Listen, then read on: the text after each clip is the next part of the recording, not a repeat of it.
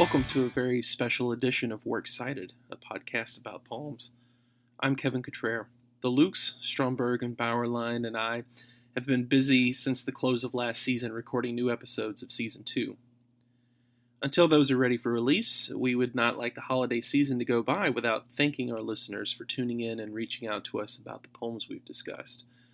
So think of this brief episode as our holiday card to you. I'd like to read you a poem by Phyllis McGinley entitled Office Party.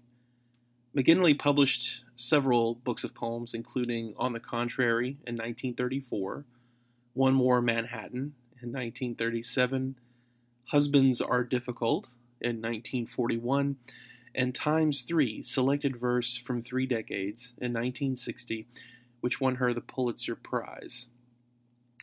She's largely neglected nowadays, and our own Luke Stromberg has published an essay about her career and subsequent neglect, uh, which appears in the spring and summer 2018 issue of the Scottish American journal, The Dark Horse.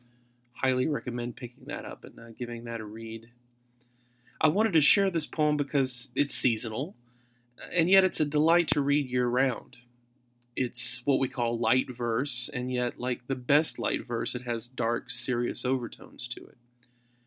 And finally, it feels cinematic to me, and that's a very important element um, in modern poetry for me, uh, as you probably have gathered through some of our previous episodes.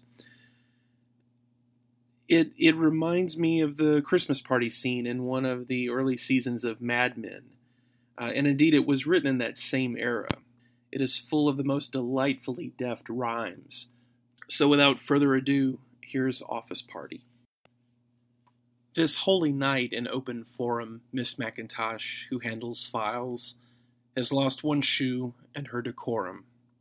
Stately, the frozen chairman smiles on media, desperately vocal.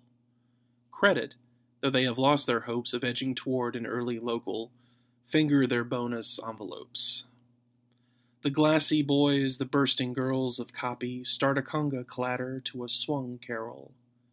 Limply curls the final sandwich on the platter. Till hark! A herald messenger, room 414, lifts loudly up his quavering tenor.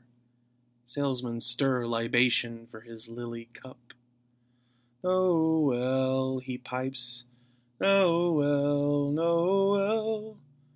Some wag beats tempo with a ruler and the plump blonde from personnel is sick behind the water cooler.